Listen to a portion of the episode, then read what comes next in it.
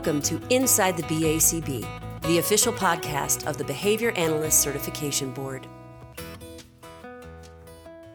Hey everyone, welcome to another episode of Inside the BACB. I'm Dr. Sarah Jenkins, the Certification Resource Manager, and I'm joined by Rachel Ulrich, the Director of Certification Services. Hi there. And Theresa Bartlett, Director of Testing at the BACB. Hi, everybody. This episode is part of a series about the RBT certification for RBTs and applicants. This series will cover a key information about requirements to become an RBT and how to maintain the certification. We think individuals pursuing RBT certification and those already certified as an RBT will get a lot out of the series. And although this is for RBTs and RBT applicants, RBT supervisors or RBT requirements coordinators will probably get a lot out of these episodes as well.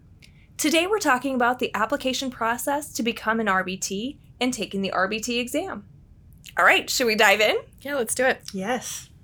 Let's start by talking about preparing for the application process, what's involved, and what to expect. Rachel, can you first start by reviewing this? Sure. So, first thing, the behavior technician needs to have a BACB account. So, this account needs to be set up before they can even start thinking about applying. When they create the account, they need to make sure to use their legal name, so what's on their driver's license or other government issued ID, rather than a nickname, because later on in the process, this will prevent them um, from needing to submit a name change request when it's time to take the RBT examination. Okay, so do they need to prepare or gather any documentation? Yeah, so when it's time to submit their initial RBT application, the technician will need to have a high school diploma or college transcript, their certificate of completion for the 40 hour RBT training, and the completed initial competency assessment form.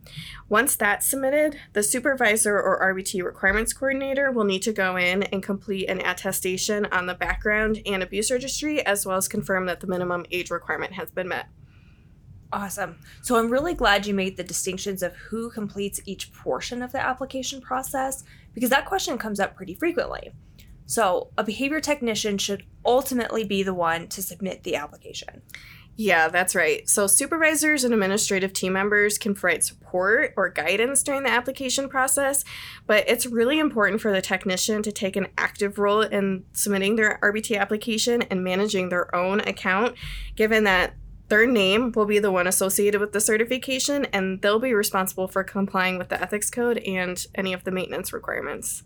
Okay. All right. So, in keeping with the application process in terms of volume, how many RBT applications does the BACB receive each week? A million. but really, we usually receive about 1,800 RBT certification applications a week. Still. Good grief. That's a lot of applications. Mm-hmm. So, how long does it take the BACB to get back to a technician about their application determination? We say within two weeks, but most of the time, we're usually getting feedback to the applicants within two business days. Wow, that's impressive. Yeah, we have a fantastic team reviewing these applications. But if an applicant is unsure where their application is at in the queue, I always recommend that they look at the application processing page on our website because that's updated every morning and it tells you exactly what day we're processing applications. Awesome. All right. So, with all those applications, I imagine not all of them are accepted. So, can you talk about what common reasons would be for an application to be denied? Yeah, we have a couple common reasons. And the first reason would be the timing or sequence of when certain requirements were met. So, for example, if the initial competency assessment is completed before the technician completes the 40 hour training, or if the competency assessment is completed more than 90 days before the application is submitted, those would be reasons that the application is denied. Some other things is like incomplete or inaccurate documentation. So, submitting documents without signatures or sections not marked appropriately or incorrect BACB IDs or cert numbers on the documents are other reasons that the application would be denied, and those are easily preventable. All right, so suffice it to say that behavior technicians and supervisors just need to double check the documents to ensure they meet all the requirements before they submit. Yeah, exactly. All right. If an RBT application is denied, what does the technician need to do? That's a good question. So, after each application is reviewed, the applicant will receive a detailed email of any next steps that they need to complete in order to proceed with their application. But one thing that I do want to stress is that the application materials must be received within 90 days of the application payment date. And so, anything after that 90 days, a new application and payment would be required. Gotcha. Okay, that makes sense. Any other tips for behavior technicians going through this application process? The biggest recommendation is just to use the resources that are on the BACB website, such as the RBT handbook, the supervision checklist for RBTs, and the five must know application tips blog.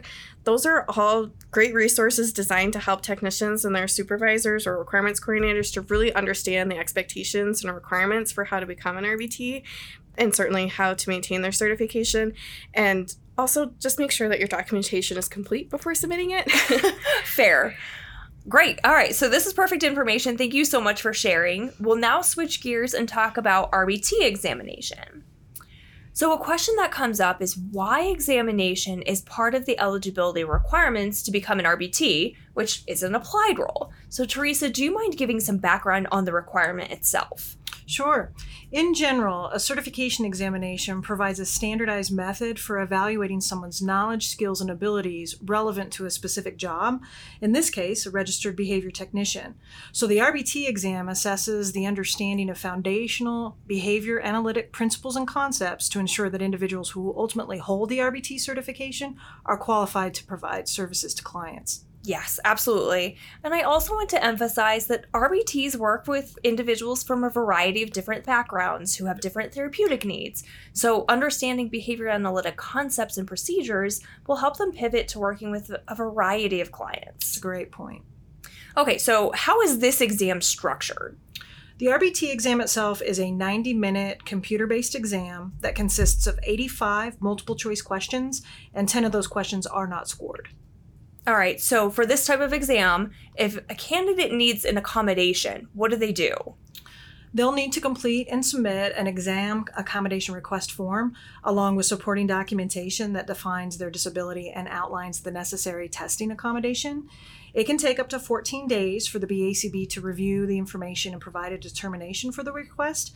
And it's important that candidates wait to receive that determination email regarding their accommodation before they schedule an exam. Because if the accommodation is approved, that email is going to outline specific scheduling instructions that they'll need. Okay, so that actually that's a perfect segue to talk about the process for scheduling the exam.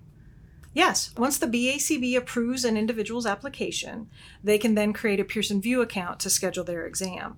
So the Pearson VUE account is separate from the BACB account and is specific to scheduling an exam and viewing exam results. Yes, perfect distinction.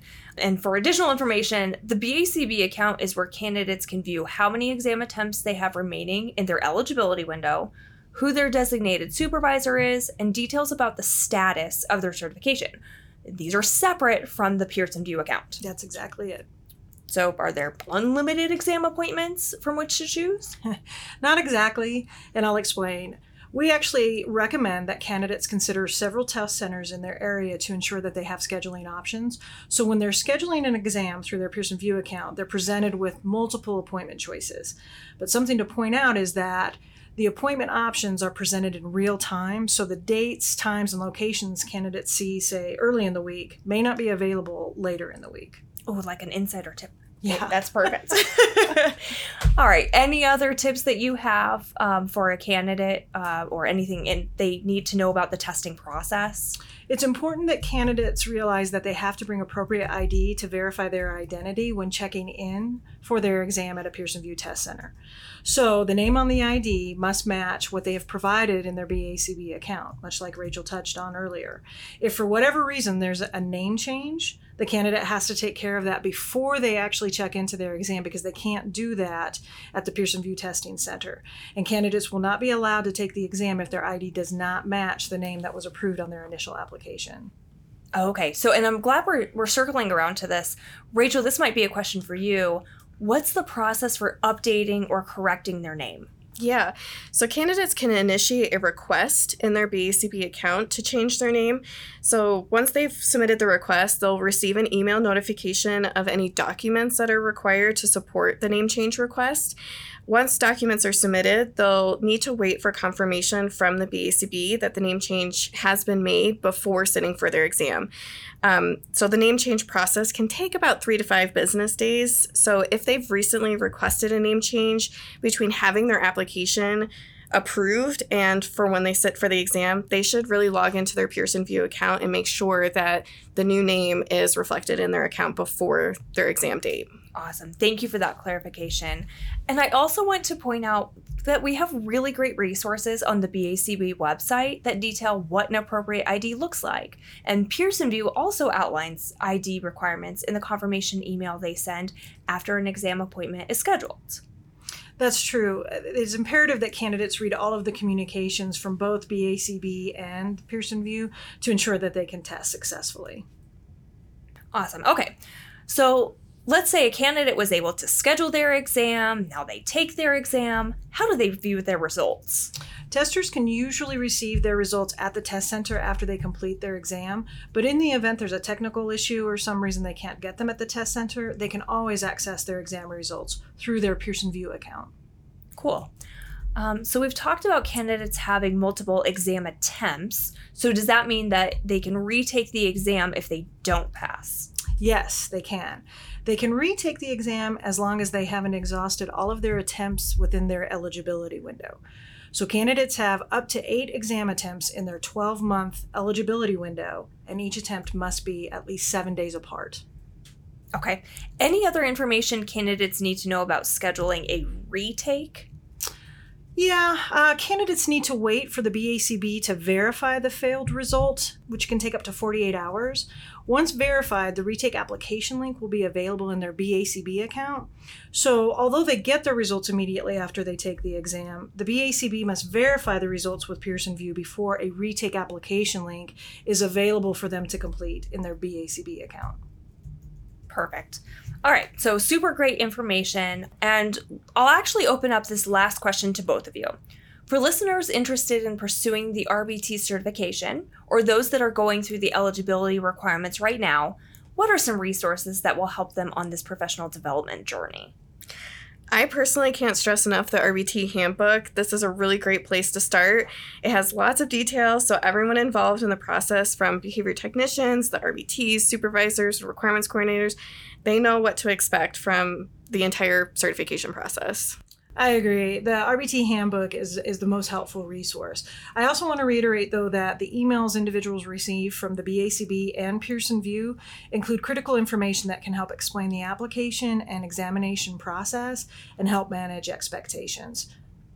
Perfect. All right. Well, I think we covered everything, and that brings us to the end of our time. I want to thank you, Rachel and Theresa, for joining us today, and thank you to our listeners for tuning in. Check out the next episode in this series. See you later. See ya. Bye, everyone. Thank you for listening to Inside the BACB. Don't miss future episodes. Subscribe now.